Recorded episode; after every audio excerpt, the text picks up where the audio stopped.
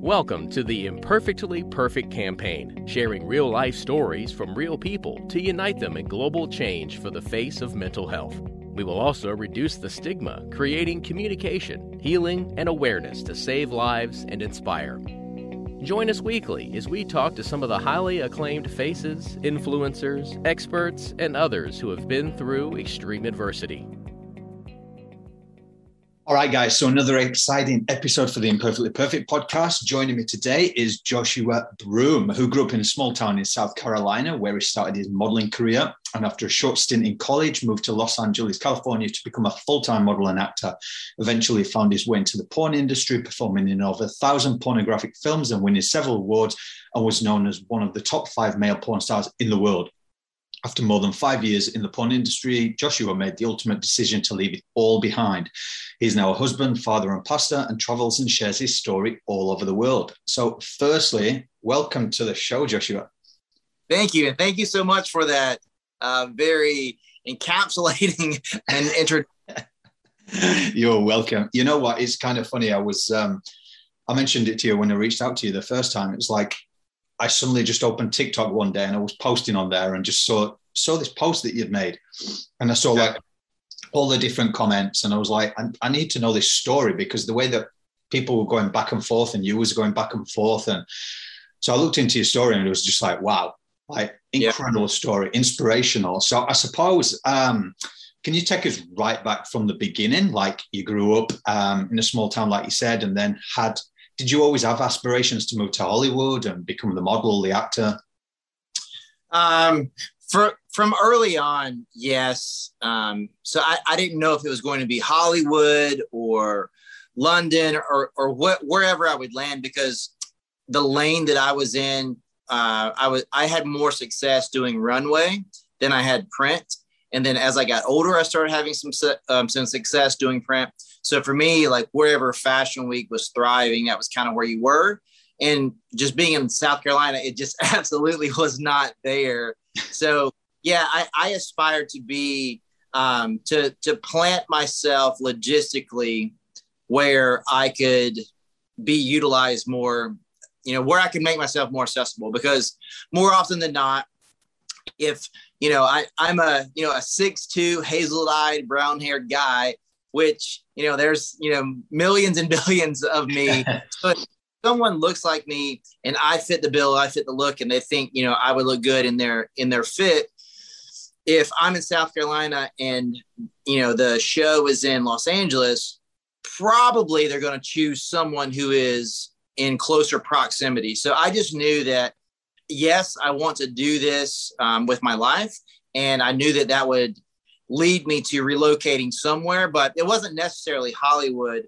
But as my as my career progressed, I fell more in love with acting than I did modeling. And modeling was something that kind of like when I grew up, like I was really good at baseball, but I loved basketball. And it's like I could have had more success if I would have focused on baseball, but basketball had my heart. So that's where I spent my energy. And kind of the same thing with modeling and you know acting it's like modeling was easy for me i had success i didn't really have to put much effort into it acting very different you know requires like far more skill mm-hmm. um not not that modeling doesn't require any skill but just you know i needed to be a lot better in that capacity to have that success so i mean that that was just kind of a dream that i had from 13 14 and I started really having success um, success doing it starting around like 14 or 15.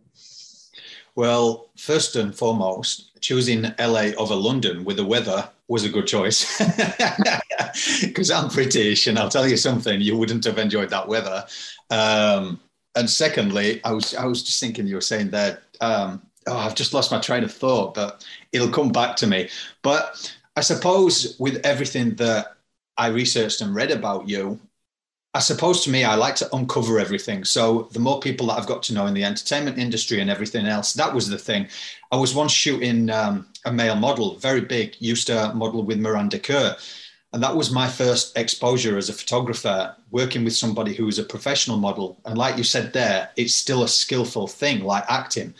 But he oh. did little movements and it blew me away. How a little yeah. movement in that? And I was, I was like, I bloody can't act, I can't sing, I can't model. so I'll leave it to you guys. It is hard. But I suppose I like to uncover who the person is behind the persona or profession. So, who is Joshua? Right. Um, you know, I am a product of, you know, a single mother who um, worked relentlessly in spite of what happened to her. She didn't allow circumstance to dictate um, who she was and what she did. And what she did was, in spite of very difficult um, circumstances, um, having me when she was 16, um, you know, going through a very difficult marriage. She got married when she was seven, and that person um, was very abusive physically to her and um, was on heavy drugs. And I saw some things that, you know, my brother and I shouldn't have seen, like as young children. But it, it never stopped the way that she interacted with people. Um, she was always a people person. And two things that she really embarked on my life or imprinted on my life was um, just a, a, just a reckless love for people. Like if someone's standing in front of you, they deserve everything you got. And work ethic. You know, it's like if you're to do something, like either do it with everything you got or don't do it at all. And I think for me, that serves me really well in some capacities and then bad in some others because even like even in college, it's like, you know, I'm I'm staying at home and I'm not drinking, or we're going out and I'm raging. You know, it's like there's there's no yeah. there's no like thing for me. Like anything I'm gonna do, I'm either gonna do with all of my heart for good or for bad, or I, don't I don't want any part of it. So that's who I am as a person. I just love people, and I love what I get to do today because I had this very difficult life, and on the other side of it, I have a joy that I can't even articulate in words. I found a peace that I never thought that would be accessible to me. And my greatest passion is telling people in, who are in the middle of a really difficult time that there is a tomorrow worth living for. And regardless of what you're doing right now, even if it's, you know, if you're if you are trapped in a a thought process of, man, um, I can't move outside of what I'm doing now. I could never become, you know, those dreams. I can't chase them anymore. I, I'm just not the person. Or maybe you've been hurt and you think, I could never be a husband. I could never be a wife. No one is going to want this scar or this, you know, this trauma that I carry with me. And I just want people to know that, you know, it's going to take work and it's going to take effort and it's going to take you being vulnerable and trusting people, but there's a way out of it. There's a there's a light on the other side. And like that's what I want people to know. I love that, and it's almost it's it's like with my journey. As soon as you step into your truth and you own it, and then you can expand, and everyone you meet just you actually realize that you can get wisdom of each person that you meet, don't you? Oh, it's oh, absolutely. Cool. And that's I knew that you were put in front of me. Like we we talk about faith and how my journey's come on, and I was just like, yeah. it's just so funny because I'm all about sharing these stories. So I suppose going back to yourself, if you don't mind, just taking us back from that moment in Hollywood where you stepped into the industry that you're predominantly known for, and how that affected your mental health over time. Yeah. So for me, um, so my story is somewhat of an anomaly in contrast to the the hundreds of people that I have relationships with who are on the other side. You know, it's like either they're in the industry or they or they're out of the industry. They ended up in the industry. This is not everyone's story, but a vast majority. Um, they ended up in that in that industry because they needed um, some type. You know, it was a it was a financial decision, or they were coerced you know into that way manipulated into into doing it they didn't have a you know a, a real say in the matter um, maybe they were already doing something like in that genre like stripping or uh, maybe they have you know prostituting or, or something they're doing something where it was an easy transition into that or you know uh, maybe they have experienced uh, sexual abuse and they saw themselves as well this is this is my worth this is not a big deal. Why not make money doing it?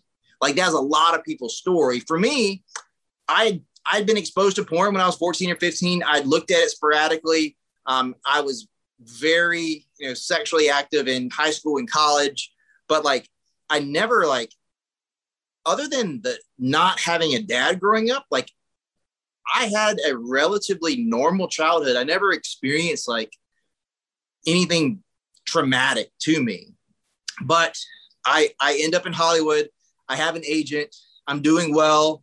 Um, I'm I'm booking enough jobs where I'm surviving. And like a lot of people who live in West Hollywood, um, it's either like you you live in the you know you you live really far away and you scrape and survive and you hope you get enough jobs, or you live in the mix of things. And most people have to uh, get a job just to you know make make ends meet. So like many other people who you would you know if you go to a, uh, a, a coffee shop or a restaurant or a bar more often than not, the person serving you, um, they, they are an actor or a model or a singer, or they're in some kind of, you know, in, in that lane and they're working that job to, you know, appropriate their income.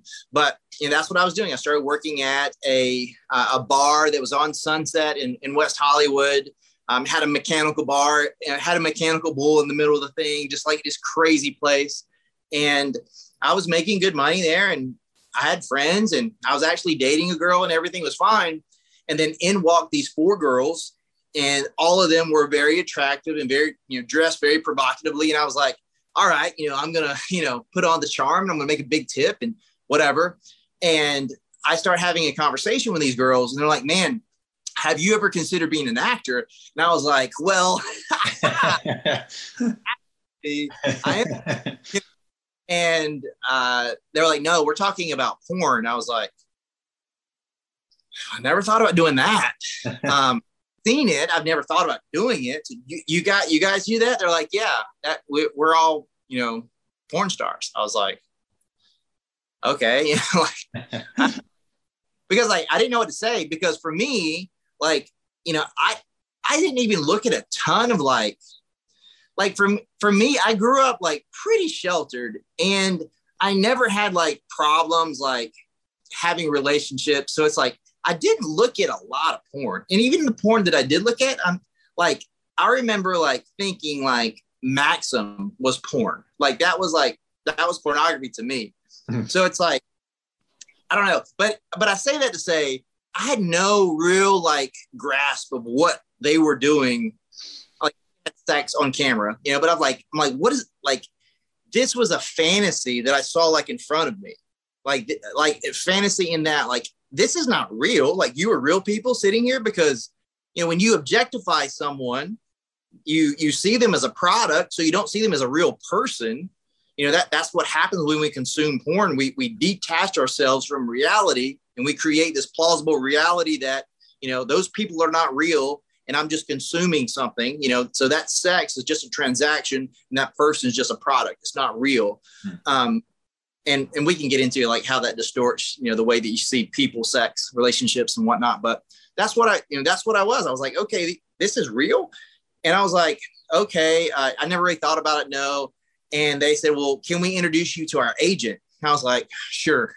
Me, you know, because for me, like, you know, like meeting with an agent was like a big deal. And I, I, knew like, you know, all I knew was like comp cards and auditions and, you know, you're, you're, you know, you're real and things like that. Like, I'm like, you want me to meet with your agent? Like, sure, sure. I'll meet with your agent. Mm-hmm. And I thought that I was going to go to this sketchy hotel in the middle of nowhere. And there's going to be this guy like picking, you know, lint out of his belly button like that.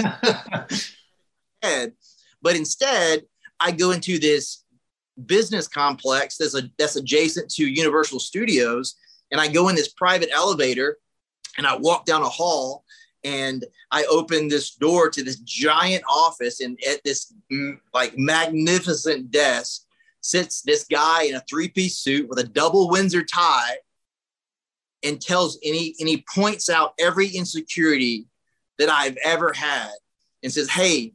um, you, you, I, you know, I tell him who I am and why, and why I'm in Los Angeles. And he's like, man, you, if you're a good looking guy, there's not a lot of good looking guys in this industry. Um, you, you're passionate about acting, man. Porn is really moving to making big movies, and acting is going to be a big, you know, a big aspect of that. So if, if you're this good looking guy, and you have acting experience, man, you you can be a star. You can be famous. Like if you can do this, you could be as famous as you want. You know, you'll make as much money as you want. And just like I was just overwhelmed with like me just sharing a few things and this guy just, you know, what he reciprocated to me was he took what I said and he, you know, he formed his communication in, in a way that, man, everything he said, like, yeah, that's what I want. That's what I want. And then part of me was like, not like that. That's what I want, but not like that. And he's like, this, is what we'll do. We'll do like a practice run. Well, I'll give you, I'll book you a scene. If it goes well, I'll sign you to a contract and we'll be on our way. And I was like, okay, sure, you know, but like, ha- like truly having no intention to follow through with it. Like it sounded great, but I'm not going to do that. And I get a phone call later that day, and he's like, Hey, um, I'm scheduling a town car to pick you up to take you to get a test. So the way things work is everyone has, a, you know, everyone goes to the same place. There's standardized testing. Um, you're going to get a full panel STD and AIDS test. You're gonna, you'll do that every about two or three weeks. You know, your your your test has to be in a, a certain day window to work, um, and and that is you know, facil- uh, facilitated and systematized like through this like big organization and make sure like, you know, everyone's test is, you know, accurate and up to date. And I was like, okay, like that, that's crazy. But to be honest, I was like, okay, I've, I've been pretty promiscuous up to this point. It probably wouldn't hurt for me to go get this test anyway. Mm-hmm. So I go and take the test and he's like, it should come back in less than 24 hours. So tomorrow is when you'll do the scene. And I was like, okay, sure. And tomorrow comes, and I was supposed to do the scene at like, you know, sometime between like 10, but 10 a.m. and 12, and my test doesn't come back. And I was like, well, you know, like in retrospect, I can I can clearly see God saying, Hey, don't do that. Yeah. Don't do that. And uh, I kept move. I'm, I moved forward anyway. You know, I was like, you know, where's where's the test at? And they're like, oh, it'll, it'll, it'll be delayed. And I called and I let him know. And then he called and then he's like, it'll be back, you know, later in the day. So it, it came back late enough where they had to push it another day. So I had another opportunity to say, no, don't do it. And he's like, hey, you know, we'll send it, we'll, we'll send a car, pick you up, take you to the, take you to the shoot. Um, call when you're done, you know, go ahead and shower up and then a car will come pick you up and take you home. And I was like, okay, you know, and, and I, and I and I went and I get there and again I'm thinking they're going to hand me a camcorder and I'm just going to go in a room and then give it back to them when I'm done. I, I walk into this gigantic studio and there's a camera one, camera two, uh, someone rolling BTS. You know, there's there's a there's a boom mic and there's you know there's there's like legit lighting and and you know all this stuff and there's like catering and I'm just like, what is this? Like what is this? Yeah. uh, you know it's like I, i'm just like this is so bizarre. And then um uh you know one, one of the you know production assistants come come you know walk over to me and they're like hey man um uh i know this is your first time so it's it can be kind of nerve-wracking. Here's a viagra no pressure take it if you want it. If you don't want to take it just trash it. I've already handed it to you you've already touched it. So um but if you've never taken anything like this, I would suggest you biting it in half. And I was like, okay. And I'm just like, I don't need this. I was like, what if I do? What am I going to do? Should I do this? No, I should not do this. You know, it's like I'm in the bathroom, like, this is a terrible idea. a terrible idea. Don't do this. And I'm just sitting there, and they're like, we need you in five minutes. And I was like, I was like, is it going to work in five minutes? Should I take the pill? And I just go to the pill. And then I like and someone I remember tell, someone telling me if you chew it up, it'll work faster. And I put the whole pill in my mouth and I bite into it, and it's disgusting. And I, I chuck a bottle of water, and I come out of the bathroom, and my eyes are red. I'm like, you know, what's going on? They're like, like just you know, just go over there. Um, the director will you know kind of wave you in, don't say anything, and just you know, just do it. I was like, and I and I walked over, and there was like stadium lighting around this single sized bed with this girl on it. And I'm standing there and she's looking at me and the director waves me in and um, I took a step forward and I, I don't remember anything, you know, about that. After that, it was just like it happened. And then all of a sudden I was in the car and I was like, I felt dirty and I had like, you know, oil on, on me and I just like couldn't like get it off. I felt like, cause I, I tried to take a shower, but not very, like it didn't have like body wash or something. I'm just like feeling disgusting. I had this check in my hand and it just happened like that quickly. And then on my way home, I get a call and it's like, you know, the, the agent was like, everything went great. You know, we're, I just want you to come by here and we're going to sign a contract um, if that's what you want to do. And I was just kind of like in this, what have I done?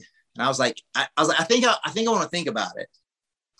So I go home and um, I'm like, what have I done? And then I like kind of, I was kind of seeing someone at the time and I'm like, I did this really stupid thing, but like thinking like, I don't know what I was thinking. I was thinking like, hey, it's like, hey, I, I, I spilled a drink, you know, like, like so stupid. Just like I did this thing. She was like, you did what?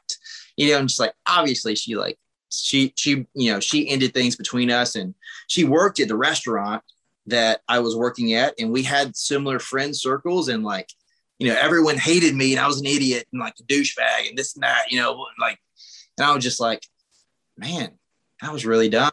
And then um, he calls me back and he's like, can you come, you know, back to the agent calls me back and I go back to the office and I signed the contract and Glenn, like, I tell you what, man, I, I feel like that happened like that, like, okay, I made this decision. It had a negative impact on my life. And all of a sudden I was doing 15, 20, 25 movies a month, 30 movies a month like when like in there's this season like right before December because no one shoots during December for the most part because everyone's prepping to you know there's this really big award show that happens the first week of January and like every company and every person is there. So everyone's trying to get all their content done just kind of like any other business just trying to wrap up business for the year. And so it's like you know you're shooting like they're shooting like crazy in between like August and November. So just like it was a blur. And then in the process of that um like the companies that i was working for like i never worked for like the like the experience that i had um, as far as like at that type of production that was pretty much every scene that i did. I never worked with like you know i was never like running and gunning like in a car like you know in in on a back road in miami which absolutely happens a ton. But that was my experience. So it just like i was in the middle of that and i was like I I I wanted to believe that like I was this like rich and famous guy all of a sudden because I was making a ton of money, and I just I I, I just like every time someone would ask me about it, I would feel really ashamed, but I would put on this mask that's like, well, this is this is what you've done, so you might as well own it. And that was all fun and games until my mom found out about it because someone you know i live in a really small town and i say that about the productions that i was doing because they were on the internet you know within moments and they were not only they weren't on some random site they were on this you know mega site that everyone you know that was really popular at the time and so someone told my uncle and my uncle told my mom and then all of a sudden i'm having this conversation with my mom and I'm humiliated. You know, this my mom was 16 when she had me and she worked at a restaurant working, you know, 50, 60 hours a week so that I could have new basketball shoes when I wanted them or go to basketball camp and, and have an allowance when I didn't realize that my mom was like, you know, two months behind on all of her bills while I was living, you know, living this life, just doing whatever I wanted, thinking that, you know, um, I'm, I'm not, you know, my family's not broke. We're, we're fine. We have all this. Um, and just not realizing like how many sacrifices my mom was making, how much she was struggling just to give me a life that resembled the life that everyone else had. And I was humiliated. And, and in that moment, that was the first time that I really felt ashamed. And that was that began the process of me saying, okay, um, can I quit doing this? I mean, what else am I going to do? I'm already having this much success and that like that happened and snap your fingers and it had been five years and i'd done a thousand movies and i had won you know, tons of awards. I traveled the world. I, I you know, I, I did a lot of movies like with the like the, the late night stuff, you know, Skinamax type stuff. So I mean, I traveled like all over the world, like doing movies for HBO and Showtime. You know, I was in Paris, Costa Rica, you know, Bucharest, you know, Romania. It's like all like all over the place. And after after probably four years, I was just like, man, I hate this. And like I was trying to date girls in the industry and I was just like this this is probably what really impacted my like mental emotional health is that I was trying to date girls in the industry and you try to navigate through this conundrum. We are in a monogamous relationship, yet both of us have sex with other people professionally. And not only that, as a guy in the industry, so a, a, director takes on all the costs. A director takes on all the costs. So he's paying for, you know, the male and female talent, the location fee, the permits, the, you know, the the sound, the, you know, the crew, catering, you know, whatever. The, the director is taking on all the risk. And the male is the only person that's not guaranteed a paycheck. Because if the guy doesn't do his job, there's no product. So there's this tremendous amount of pressure on the guys. But I say that to say that there's a very, you know, 20 to 25, when I was in the industry, there were 20 to 25 guys who worked consistently. The, the directors would always hire the same people because, hey, you'll get the job done. I can trust that you'll do it. I'm going to hire you every time. And that's why it's so difficult for guys, like then at least, it was very difficult for guys to get in the industry but I paint that picture to paint this picture. So if you know, like you've been on set with all these guys, you know them. And so I know these guys very well, these 20, 25 guys. So if you're dating someone who is popular within the industry, she's working with all those guys that aren't like a random person that you're gonna that you know that, that this is happening. This is someone that you know personally. Mm-hmm. Maybe they're even your friend. You know, it's like while it's a you know uh, uh, a job, you know, a situational relationship that you still know aspects of their life, probably hung out with them, had a beer with him or, or something, you know, and now you're faced with, you know, these people, you see these people on a consistent basis, and you know that they're working with, working with your, your, you know, significant other. So like trying to navigate through that was so confusing for me uh, you know, that grew up with a single mom. Like I remember like throwing cans of food at guys, like trying to uh, hit on my mom. You know, it's like get away from her. You know, get away from my mom because my mom, you know, is gorgeous and she was super young. You know, um, so I, I I just had this like jealous spirit about me. So like navigating through that was hard. And then the, the relationship that I was in, she was actually into it. She wanted to tell me about it. And I surrendered how I truly felt and painted another lie. It's like, sure, you know, tell me about it, whatever. And man, that was the most masochistic thing that I could have ever done. And that relationship was so seedy and dark. And it really led to like me like asking, you know, I don't really want to continue living because there's no way out of this because I've, I've gone so far. Like no normal person like is going to want to be in a relationship with me. Um, I don't have a resume. There, there's no way I'm going to work in you know mainstream modeling or acting because of my past. Like I, I've just blackballed myself from that. Um, no job, no no job is going to take me, you know, seriously as a leader. Like how can I contribute in any capacity? And that led to me even rejecting my family. Just not like being mean to them or anything, but I just completely isolated myself from anyone. So that relationship ends. Um, I'm in a very dark place. I'm still working, you know, like crazy. And then I win. So I've been nominated for Performer of the Year three times. I finally win. Um, they call my name at the award show, call it again, call it again. I'm not there. My PR person calls me. Um, I'm at home I don't answer the phone, but I'm at home crying my eyes out on my floor because I'm asking the God that I knew vaguely, I knew about. I don't have the guts to take my life, but I don't want to live. And that's where I was. And then that led to me, it's like, how do I get out of this? I can't stop doing this. And I had several like companies who produced gay porn reaching out to me. It's like, hey, um, it, if you're if you're ever interested, name name your price and it's yours. And I was just like, man, um, at this point, like sex had become so monotonous that looking at someone in the eye and shaking their hands far more personal than sex because sex was just it was my occupation. It was what i did.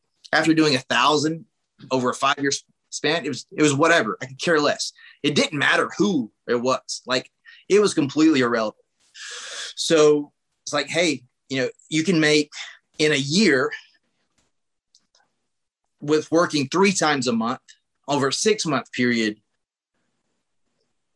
what you you know we will pay you you know pretty much what you make in a year over a six month period. And you only have to work you only have to do three movies you know three scenes a month in contrast to 30 and i was like who cares? You know i was like but for me that decision it was like gosh if i know if i do that like it's very it's very taboo so you can't go back and forth in that industry so i was like man like maybe that'll I'll just burn my bridge there and I can't go back to that. And I'll just do this and then I'll, I'll figure something out. And I didn't think it would be a big deal. And man, was I wrong. Man, was I wrong. And I, I couldn't do it. So to do it, I had to inject myself with this chemical called Caverject. So I would stick a needle with you know the stuff in me, and it's, it's for paralysis patients, so they can be intimate. Um, so it's like you you you know you're working whether you know whether you are reading a newspaper or whatever like it doesn't matter. Um, so I'm, I'm i'm using that and i'm using so much of it that sometimes it works sometimes it doesn't.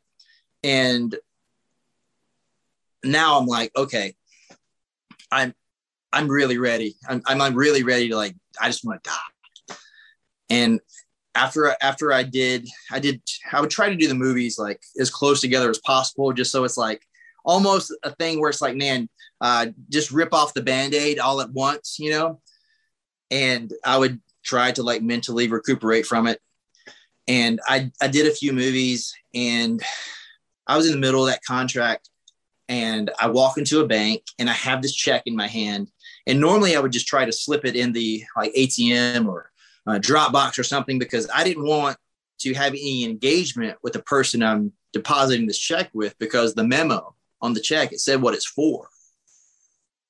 And it had, you know, the company and a lot of times it had the movie. And not very often the movie doesn't paint a very vivid picture of what was happening. So I humiliated, have to go cash this check, deposit this check. I put the check on there. I put the check on there. I, I couldn't remember my account number, asked me to slide my card. She puts the account number on there, deposits the check, hands me a receipt. I pivot to walk away, and she looks at me and says, "Joshua, is is there anything I can do for you? Joshua, can I help you?"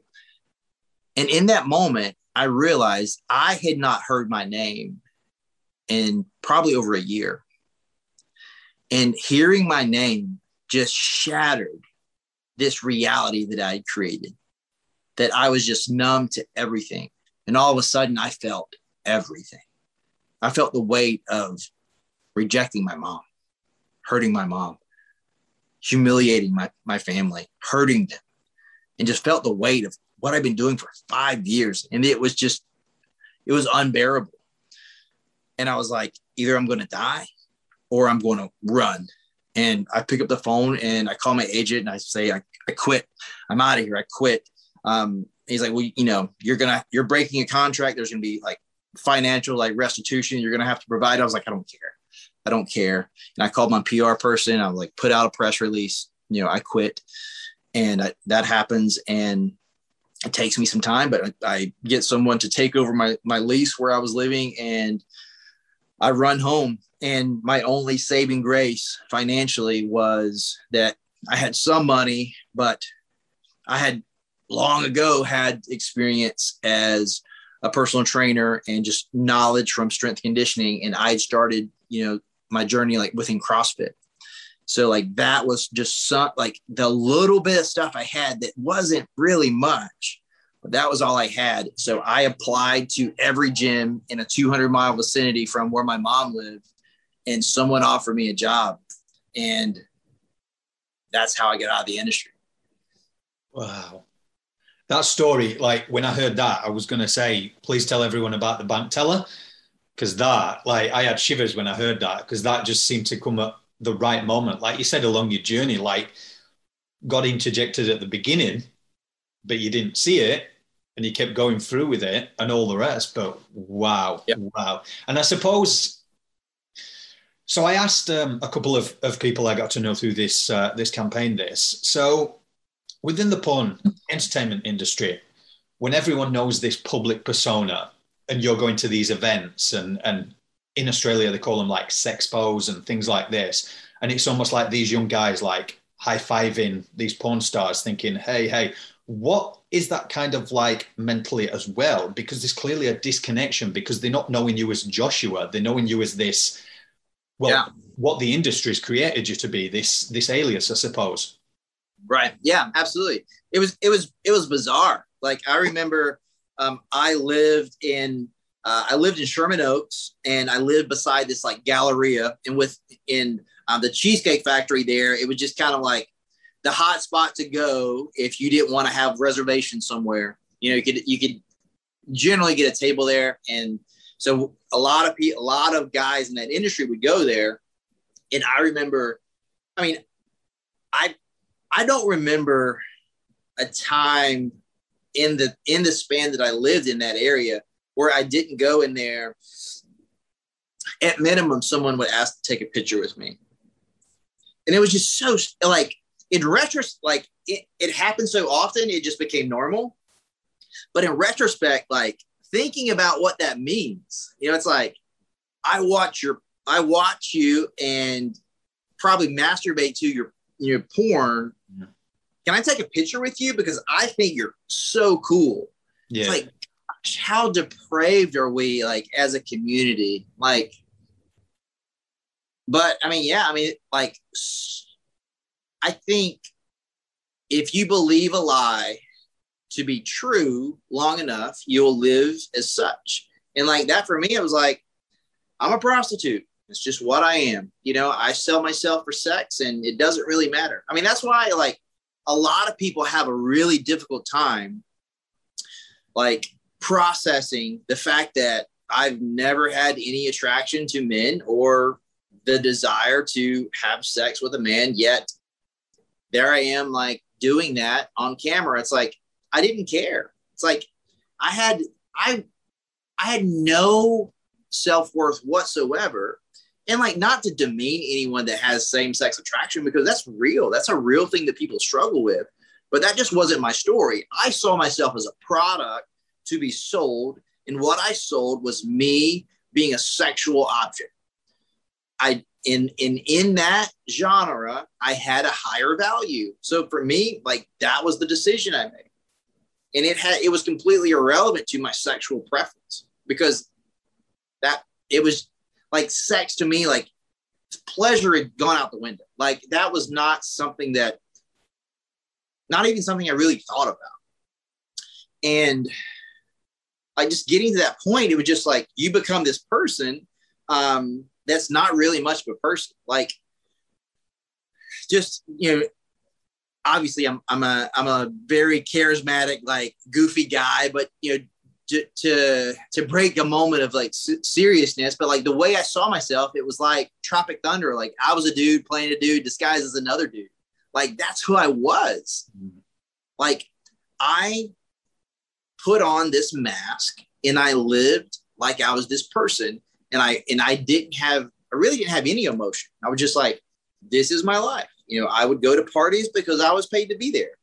I was never on drugs or anything like that to like to medicate, you know, or or or, or to party in that way. Like, yeah, like I would go out and drink and you know that and, and stuff like that.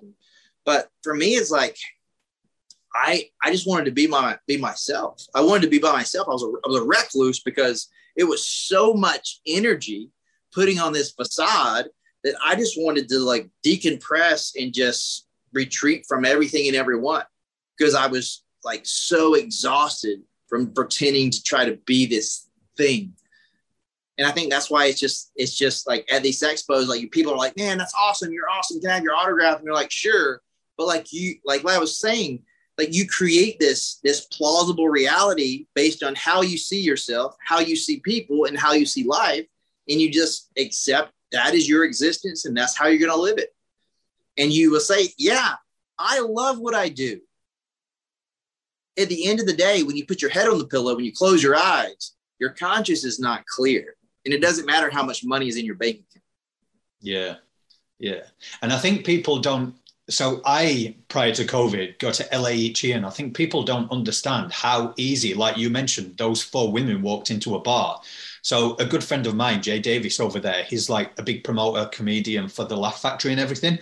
So he was doing a short skit, this film, and invited me along to do some some stills. And this girl came. She was a girlfriend of of one of the guys on production, and that was the first time I was around that sort of scene. And she and she actually said she was like, "Oh, does somebody want to make a quick fifteen thousand dollars?" And then someone said, "Oh, do you mean in porn?" Because we was like kind of in the area where they make porn. And I was like, "You can just make that much money that quick." And Yeah. like, "Yeah." Da, da, da.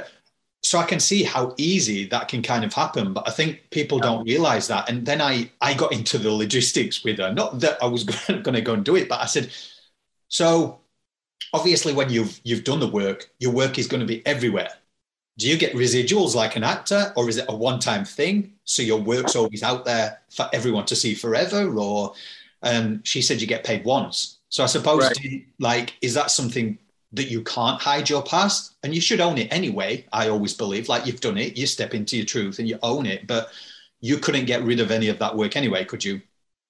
If that's the way it works. No, so yeah, so exactly. So it's this idea of like, so I spoke at a um, at a summit on Monday, and it was you know a global summit to eradicate sexual exploitation, and something that was talked about was like, does consent in the porn industry truly exist? because like sure i signed a piece of paper that said i was going to do this scene and you were going to pay me x amount of dollars. Yes. But what i didn't say yes to is 10 years later after i'm out of the industry you continue so what happens is so you, a company has this product and because of the way the internet works like you know, the reality is no one goes in, well, some people still do, but like more often than not, porn is not being purchased at your triple X store off an exit. Like no one's going into a store and buying because of the internet. And because of the internet and because of, of tube sites and everything is, you know, so easily accessible, there has to be a way to, you know, chop it up and maximize what you have. So what happens is you will you'll sign a contract, you'll do the scene. Now they have the audio, the the photos and the video. And they will use the video for something and then repurpose it and use it for something else. And then they'll sell, you know, some of some of the photos to you know a, a, another person and then they'll maybe they'll use those to like advertise for you know something at a sex shop face being on there. And then all of a sudden there's um, a profile of you know a, a po- uh, an advertisement on uh, an online dating site with your photo on it. And I, I i didn't you know say yes to that. And to this point like that's still true. I can't get verified. And and that's a problem for me because right now across all social media platforms there's 200 fake profiles of me. Because my because my likeness there's nothing there's nothing guarding my likeness in Mhm. that capacity. So that's why like as soon as i got out of the industry i used to have so ironically i had a celtic cross on my shoulder. The day that i got out of the industry i got it covered up. I got a koi fish on my arm. You know i, I was like because you won't find any you won't find me doing anything i'm not proud of with that on my shoulder you know so yeah i mean so yes, that's true. It's like you get paid that one time, and then that that product is going to be chopped up and repurposed and sold to so many people. So yes, I've done a thousand movies, but that those thousand movies have probably chopped into you know ten thousand you know portions of product that are owned by thousands of different people. So how would I even track them down? What could I possibly do? Like, like I get that question a lot. So, a do do you get royalties? I've never received one cent other than what I've been paid for, you know, that day. I've never received one cent for anything like that.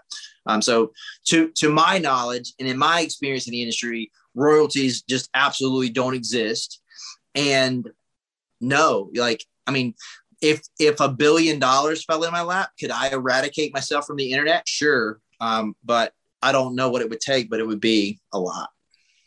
Wow, wow.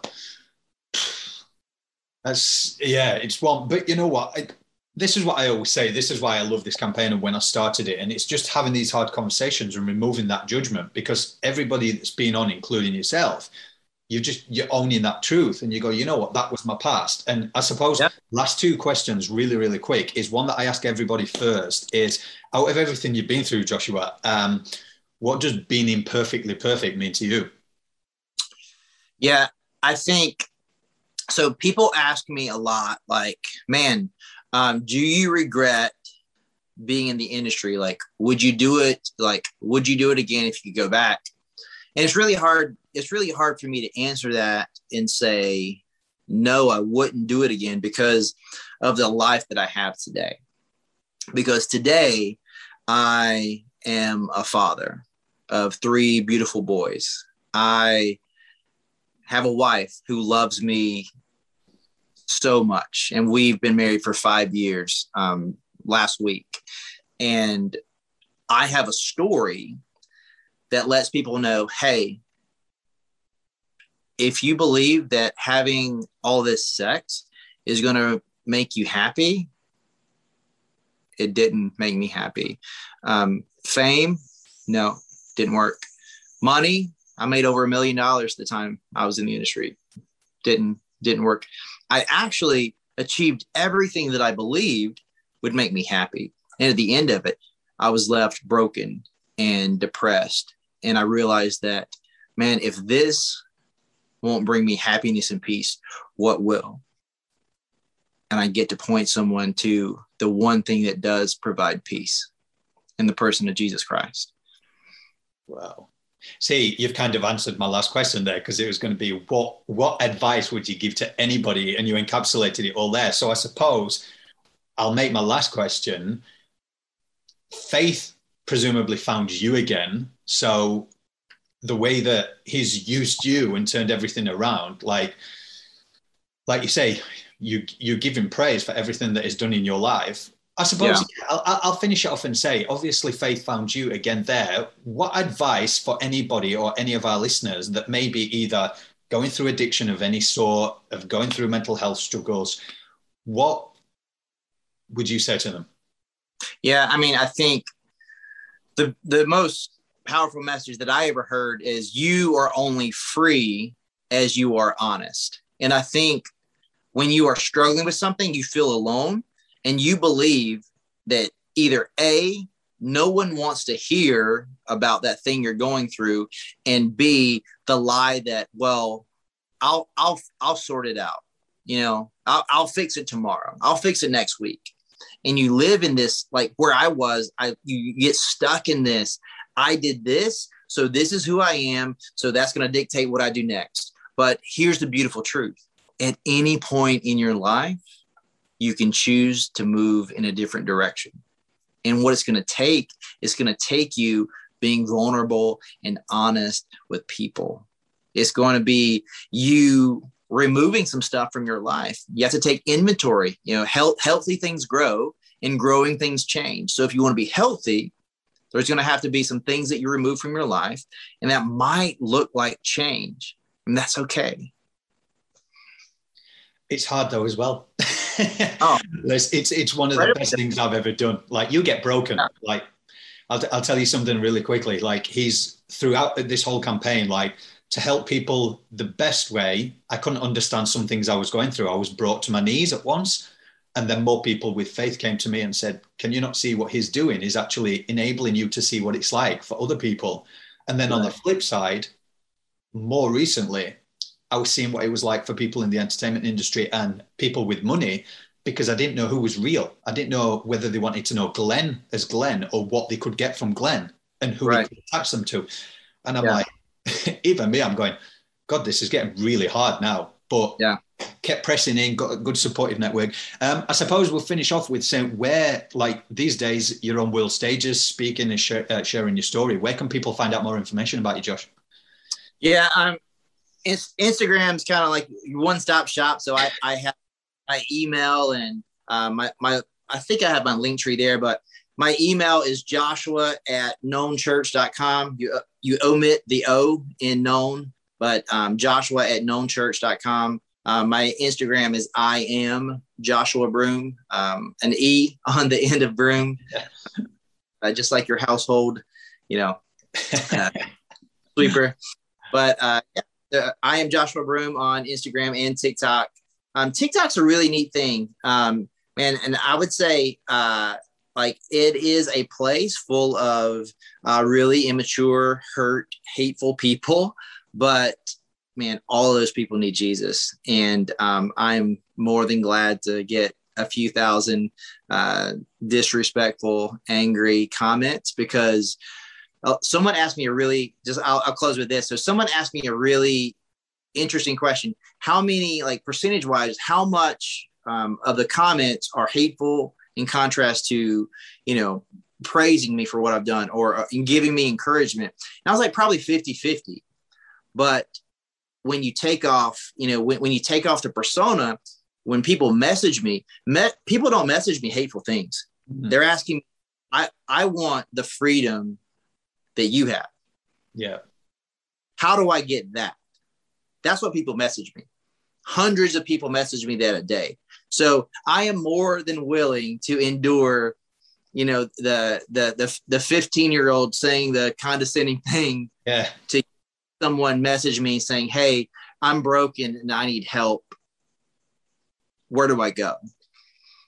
I think, yeah, you, you know what? I, I totally resonate with that because it's when I'm disrupting corporate silence and I'm doing it on LinkedIn, I'm putting all this on LinkedIn and places like this. And people get so consumed in this comparison and likes and engagement. And I'm like, you should see literally some of these mental health stuff I put no engagement on LinkedIn. However, my message bank, because people won't address these, but then again, I'm going, we're all in a different part of our journey. So it's up to people like yourself and me that can actually get these conversations started. So I just want to say, Josh, I truly appreciate you taking time out of your day to come on and share your story with everybody. Um, I'm going to put all the links up, guys, to everywhere where you can find more work and information about Joshua. But until next time, guys, keep having these hard conversations because it's the hard conversations that save lives. To find out more about the Imperfectly Perfect campaign and how you can get involved, simply head to our official website at imperfectlyperfectcampaign.org or email us today at info at imperfectlyperfectcampaign.org to speak to one of the team. The Imperfectly Perfect campaign is creating awareness and is not a substitute for professional advice. Should you need help, please refer to your nearest crisis number